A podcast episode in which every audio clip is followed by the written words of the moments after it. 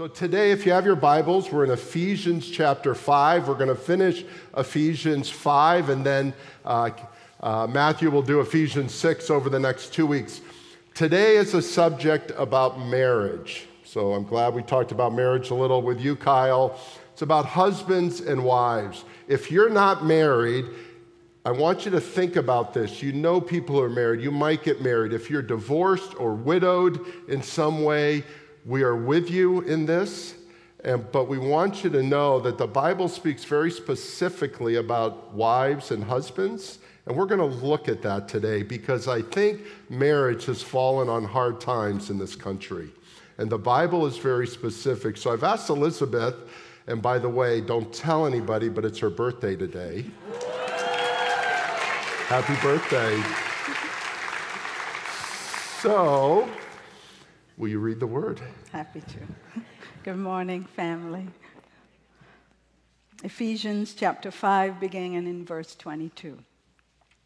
Wives, submit to your own husbands as to the Lord.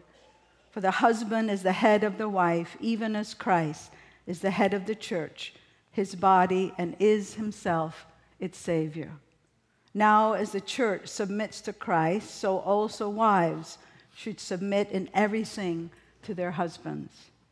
Husbands, love your wives as Christ loved the church and gave himself up for her, that he might sanctify her, having cleansed her by the washing of water with the word, so that he might present the church to himself in splendor, without spot or wrinkle or any such thing, that she might be holy and without blemish.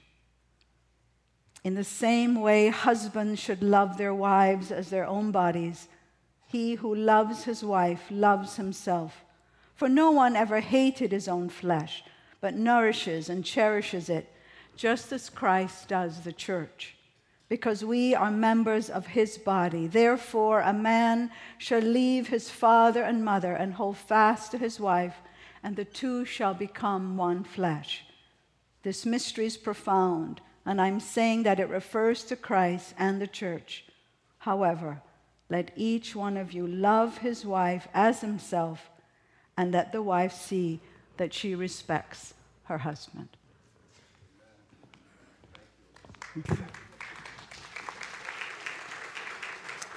So, today we're going to talk about husbands and wives, and this is one of those subjects and passages of Scripture uh, that people love to avoid. And one of the reasons why we speak in uh, whole books is so that we can't skip it. So, do we want to skip about submission? Maybe you do, maybe we shouldn't. Maybe it's better not to talk about it in some people's views. But you know what? It's in the Bible, and we're working our way through the Bible in different books, so we're going to talk about it today. And uh, what I'd like to do is, I want you to think of marriage like a canvas. We've all heard this, it's a canvas. And on that canvas, you get to paint. The palette of the colors are what you do onto the canvas. And I believe the scripture today gives us different colors to our palette. There are four main colors it gives, and we're going to look at those four main colors. And then there are multiple secondary colors as well, where you might mix a few together to get the various hues. So today, what I want you to do is think about the colors with which you paint your picture of your bride or your husband. Elizabeth and I have been married 41 years and a half now, thank God, and it is an amazing thing of painting. Every day we are painting, we are taking this brush and painting new aspects to our canvas. And again, we're going to look at this today. So let's begin. Why don't we start with the hardest part first? Wives, submit to your husbands. Okay, it's there. I'm not making this up. But I did, there's no period after there. It's a comma in, in English. It's a comma. It says, as to the Lord. We are to submit, wives, to our husbands as to the Lord. Now, let me just stop for a moment.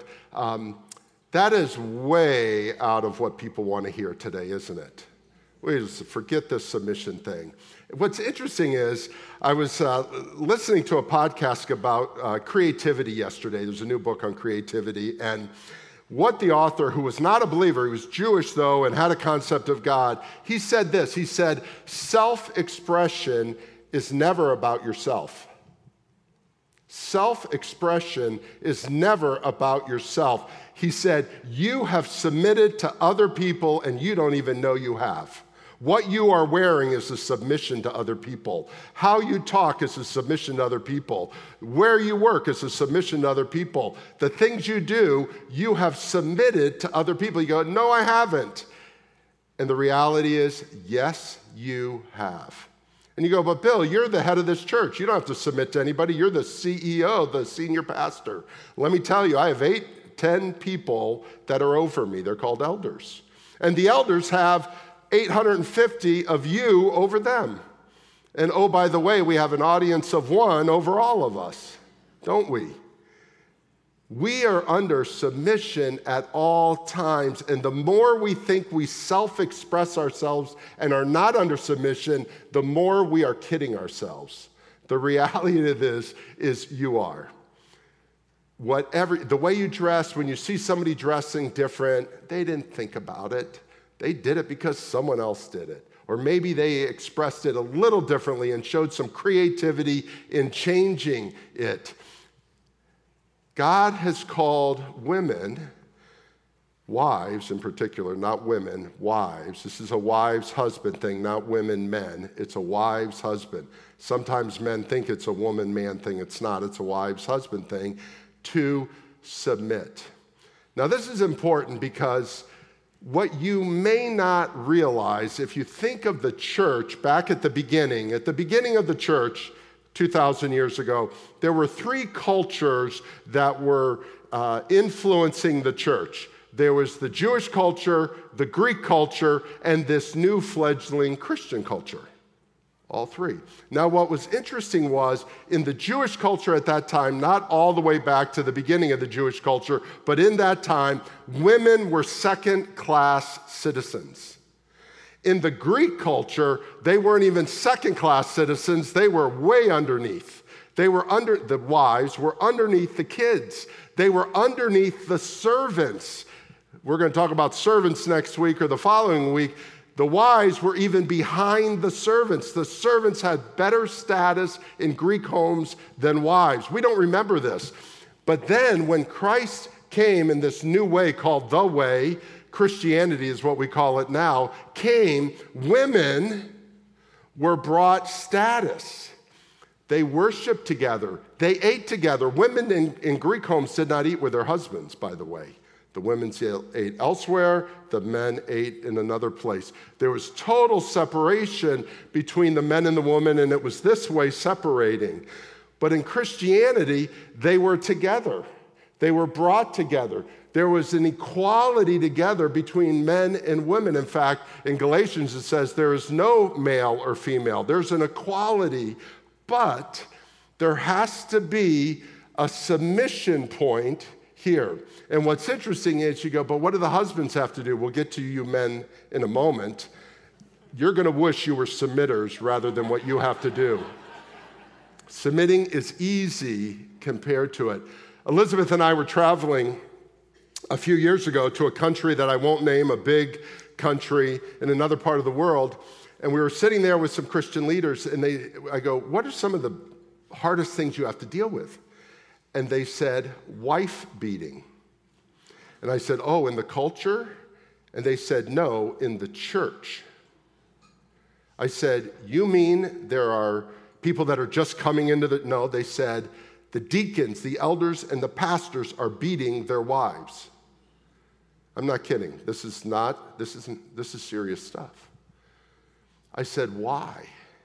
He goes, Because it's okay in the culture.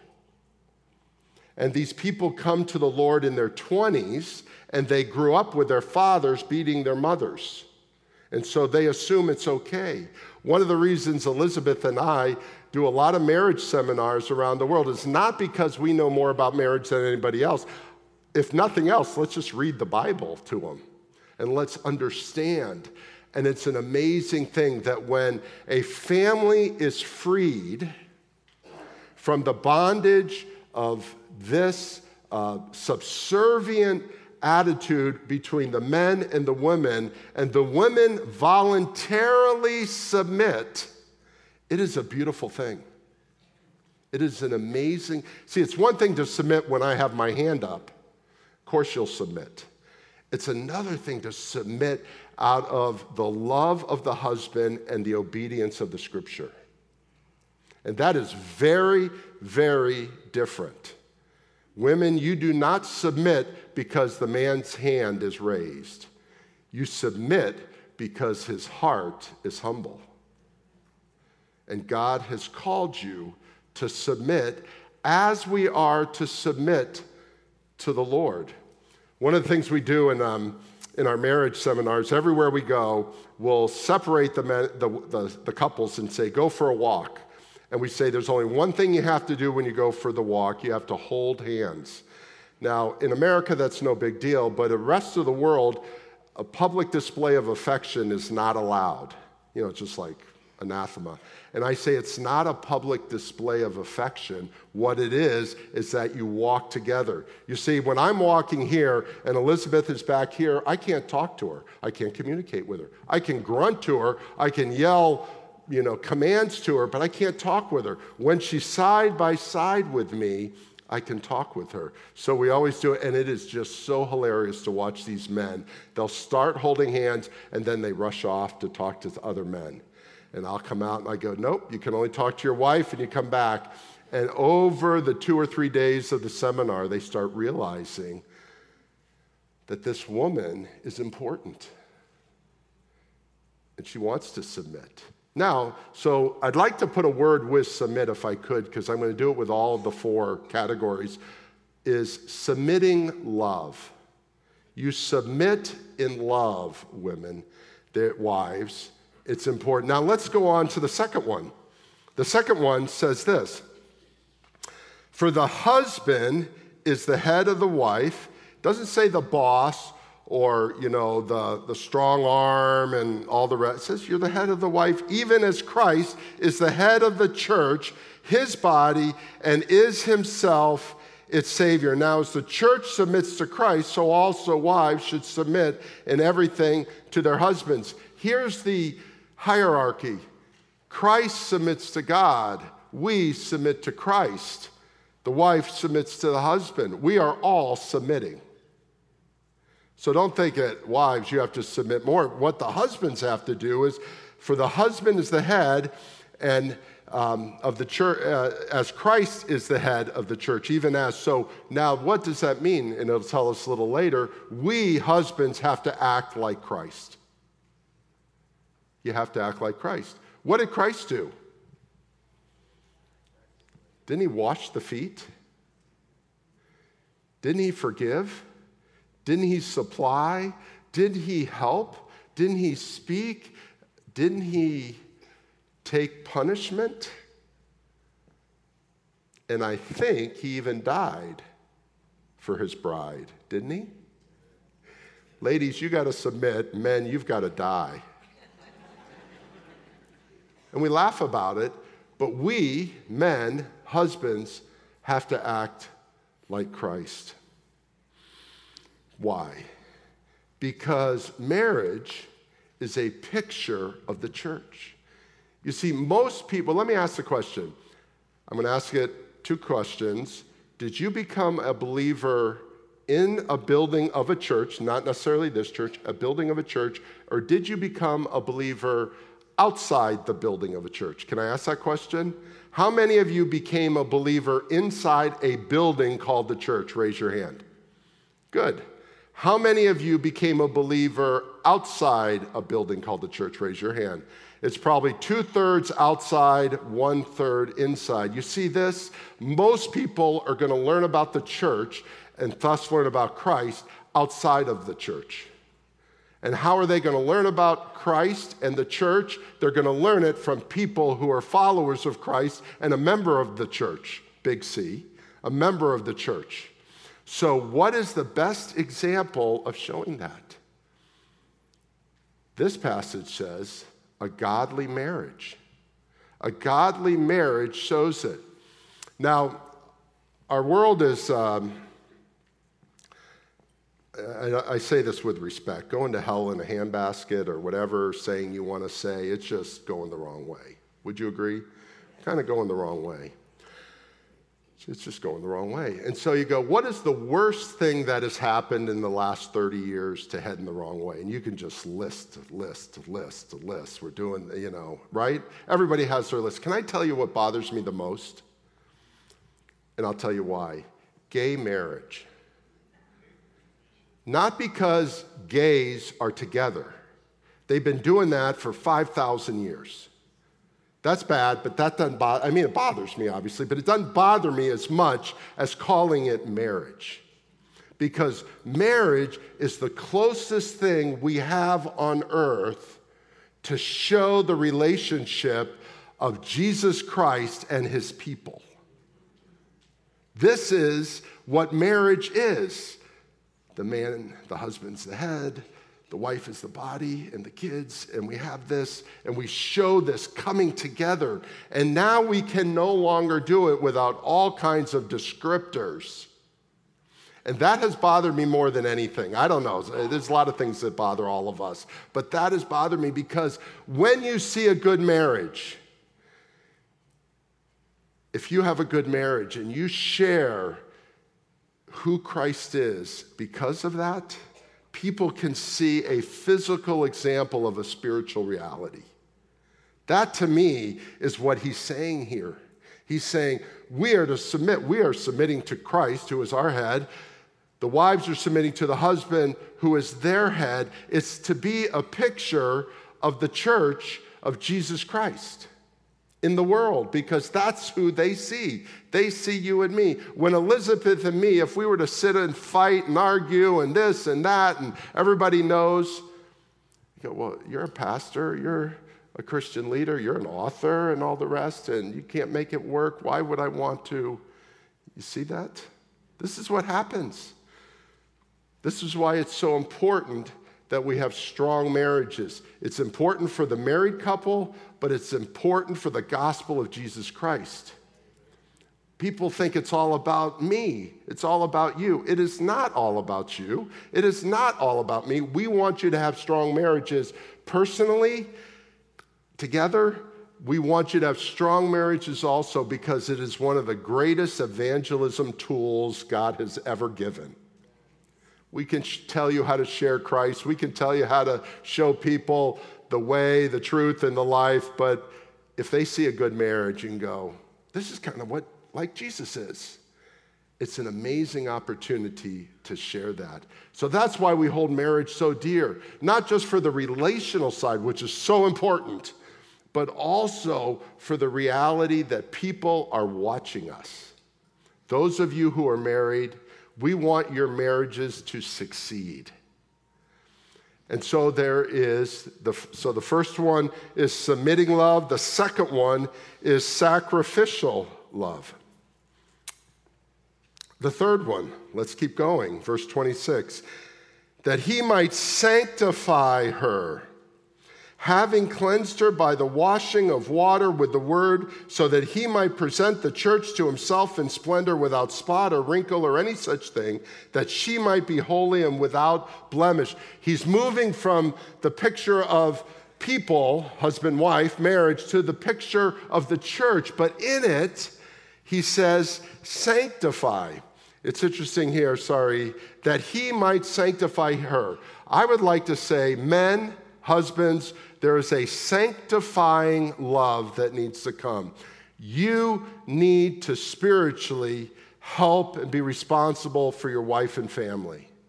You have to have a spiritual component. He talks about the washing of water with the word. We can argue is that real baptism? Is it a metaphorical picture of the cleansing and the washing? It doesn't matter. It's a spiritual thing. We are to wash our wives with the water of the word sanctifying them, helping them, being with them, doing the things we need to do. It's not just sacrificing for them and working extra hours. That's all good. But it's also the spiritual side. Men, you need to be the spiritual leaders of your home. Can I get something on that one? Boy, are you quiet now? And you go, but she's stronger than me. Duh. Because she's, cause she's reading in the morning and she's praying and she's doing this. Maybe you need to do some catch up work. And if you don't know what to do, I'm serious now. Don't go, well, she's better than me, and so I'm going to kind of let her do it. If you want to catch up real quick, just go, let's read a Bible verse or two tonight at dinner. Let's read a Bible verse uh, before we go to. Let, you can help her spiritually, ju- and you don't have to be any great shakes. Open the Bible and start reading it and go, let's just read a couple of words here. And let the Bible teach her until you're ready to teach her. This is why we have all these classes, this is why we try to help you and all. Women, you're responsible for yourselves. Men, you're responsible for yourselves, but you're also responsible to help your wife grow. And it is okay if she's stronger spiritually than you. Please understand, you can help people who are stronger than you. Don't think you have to always be the strongest. You want to be the strongest and you hope to be the strongest and the most spiritual, but you know what? If you got a strong spiritual wife, go, Thank you, Lord. I've got a strong spiritual wife. I'm going to do everything I can to put wind under her wings to continue to grow. And maybe you don't have the pithy saying she does, and maybe you can't journal like she journals, and maybe you can't pray as long as she prays. You women can pray a long time. I'm like, wow. Man, that is so cool. We do prayer time on Tuesdays here in staff, and when I'm with a woman, I'm going, they are just going on forever. like, this is so cool. I mean, it's okay. There's a spiritual side, there's a sacrificial side to this, and there's a spiritual side to this. So there's a submitting side, and it's in love. You see, love is the, it's the brush. I just don't, I'm not Jackson Pollock that just throws paint on the, the canvas. We brush it on with love, submitting, sacrificing, sanctifying. Then the last one, 28. In the same way, husbands should love their wives as their own bodies. There's a satisfying part of this love. There's work to it, but there's also the loving part, the, the sensual, sexual part of this as well, and just the growing together part. He who loves his wife loves himself, for no one ever hated his own flesh, but nourishes and cherishes it. Just as Christ does the church, because we are members of his body. Therefore, a man shall leave his father and mother and hold fast to his wife, and they shall become one flesh.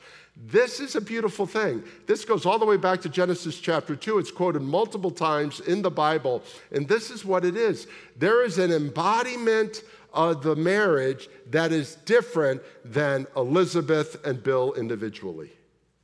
The coming together of Elizabeth and Bill, the coming together of you and your husband, you and your wife, creates a new one flesh that is different. You can do things together that you cannot do separated. Some people say, I've never done that. Well, now is the time to begin, and it is never too late. You may have been married for 40 years, 20 years, it doesn't matter. You can do things together that you cannot do separately.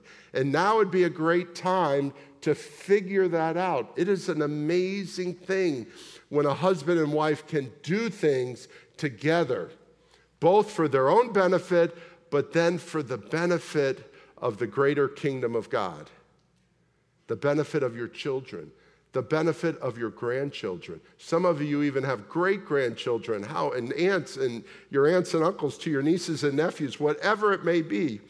It's an incredible thing. And then he uses these words nourish and cherish. There is an intimate love in marriage of nourishing. You see, I can give you food I can give you some money. I'm not necessarily nourishing you. It will nourish you, but I'm not necessarily nourishing you. But I nourish my wife. I love you in the general sense, but I cherish my wife. I ultimately cherish my wife. This morning I got up early and did breakfast in bed, the whole thing. Guess what? I'm not doing that for you. I love you, but I don't cherish you. I am not bringing breakfast to bed to you.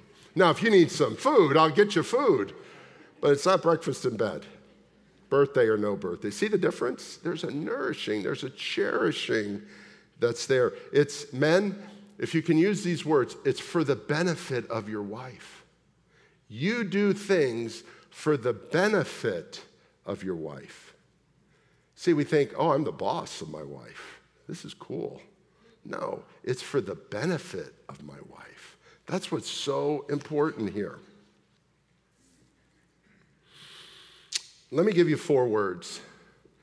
And then I want to do an example here, if I could. Four words. First one we've talked about love.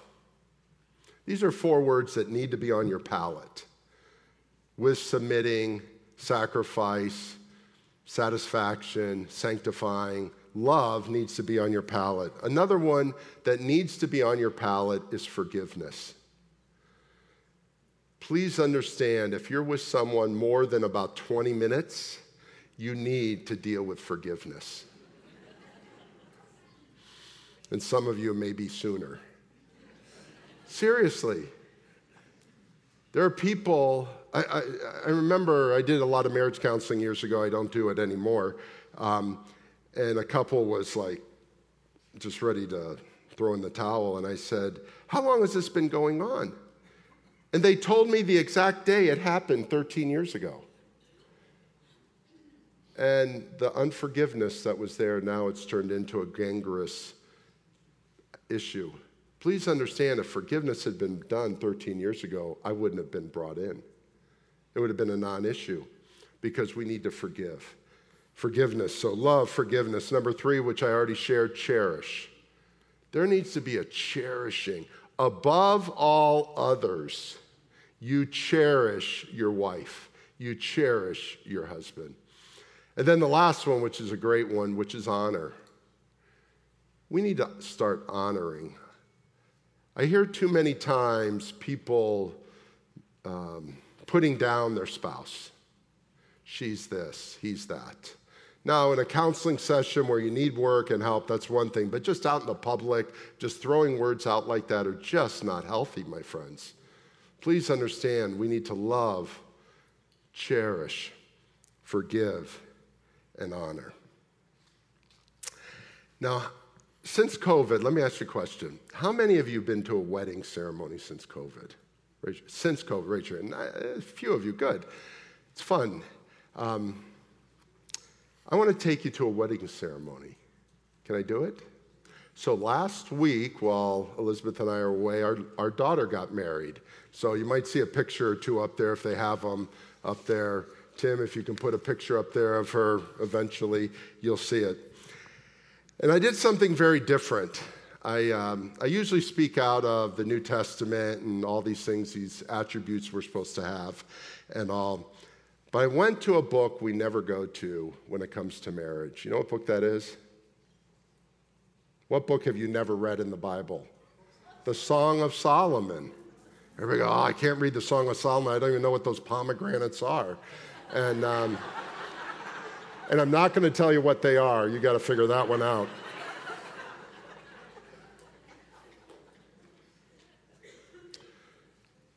But it's about a song and it's a song of a man and a woman. The Bible describes marriage like a song, and we never hear it because we never read the Song of Solomon. But I want you to know that when you have a good marriage, people can hear the song. There's a book in the Bible, I'm going to read this because I don't want to miss any part of it. There's a book in the Bible that is written solely about marriage, though it is rarely referenced during wedding ceremonies. It is the Song of Solomon. The Song of Solomon is a testimony of the grace of God. The Song of Solomon is the love story of a man and a woman. It starts out with a courtship, chapters 1 and 2. It goes to the wedding day, chapter 3, and to the wedding night, chapter 4. You can read that on your own. It deals with a conflict that occurs in the marriage, chapters 5 and 6. And you know what the conflict is? Indifference. They begin to not care for each other, they begin to separate. Love is rekindled, forgiveness is granted. That's chapter 7. And then in chapter 8, the lessons learned that deepen their love are mentioned. Let me just read two verses in chapter 8 of Song of Solomon. Set me a seal upon your heart as a seal upon your arm, for love is strong. It's as strong as death. Jealousy in this love is fierce as the grave. Its flashes are flashes of fire. That's lightning, very, the very flame of the Lord. Many waters cannot quench love, neither can floods drown it out. If a man offered for love all the wealth of his house, he would not take it. What are the lessons in this book? The power of love, the value of love, the unending nature of love. But our culture refuses to accept that what is intuitively it knows to be good self sacrificing love, commitment, intimacy, submission they say it has no lasting place in our world. It insists against all the evidence that good is defeated in the end. It does so because the truth of God has not yet been fully understood in the human hearts or in our society. Love is a journey, not a destination. It is two people united into one, traveling together, but confident enough to be apart when necessary. At the center of this union is a delightful physical relationship. But this is merely one aspect of knowing each other completely. The, the man longs to hear the woman's voice as well as to hold her in his arms. Her desire to kiss him, with which the song speaks, has been fulfilled but not satisfied. It never can be. The note of yearning and longing persists. By the way, let me just pause. I've done a lot of funerals of people married 50, 60, and 70 years. And they tell me what they miss after only two weeks is the kiss of their spouse. Is that amazing? How beautiful is that? The note of yearning and longing persists in their relationship, wonderful as it is. This longing is intended to remind us all of a love greater than any human love, a love for which marriage provides the best picture that the world affords. This jealous love of God for his people has triumphed over death through the cross of Jesus Christ and now invites his bride into his eternal embrace to embark on a journey together that stretches beyond ourselves, onwards and upwards forever. Marriage is the picture of the future. Love cannot be bought and sold. It is a single hearted, lifelong devotion between one man and one woman from the moment it seizes a person until the moment of their death. Nothing but the grave can separate two people who are thus joined together. That is what real marriage is about. That is the coming together of a wife who submits, a husband who sacrifices, sanctifies, cherishes, honors, forgives. And that is the coming together of a beautiful picture of the bride of Christ with Jesus Christ. But the sad thing is, it's not working all the time, is it? It's just not. And there's a hundred reasons, probably a thousand reasons why that is. And we work towards them all working. But sometimes it does, and sometimes it doesn't. But today, today, this day, I would like those who are married. If you're not married or whatever, that's fine. And just think of those who are. But if you're married and you want to commit your marriage afresh, anew to God. And you want your marriage to be a picture outside of here. Oh, it's, it's great in the Bible studies. It's great here. We love you. You all look great. But out there, is your marriage a picture that someone could say, I need to know your God? I need to know why you two love each other so much. That kind of love. If you want to do that and recommit yourself, I'm going to ask you to stand. Now, some of you, your spouse is downstairs working or they're not here or whatever. That's fine too. So if you're alone but you're married and you want to commit yourself, you can stand without your spouse.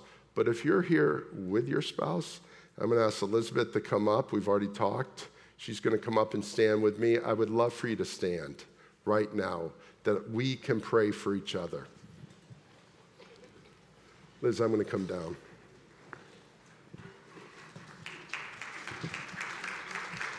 So, this church has a high view of marriage. This couple has a high view of marriage. God has a high view of marriage. There are things that you can do. There are things that we can do when we're not married. I totally get that. There are things we can do as individuals, yes. But this scripture right now in Ephesians chapter 5 is calling you people to act differently, different than the world is acting right now. And when you do, I believe it will scream there's a difference. And share Christ with the difference. You are not, you don't have a good marriage just to be good. oh, you have a good marriage. Good. No, we have a good marriage because of God. It's good, but it's because of God. And begin to share Christ because of your marriage. Amen? Let's pray together.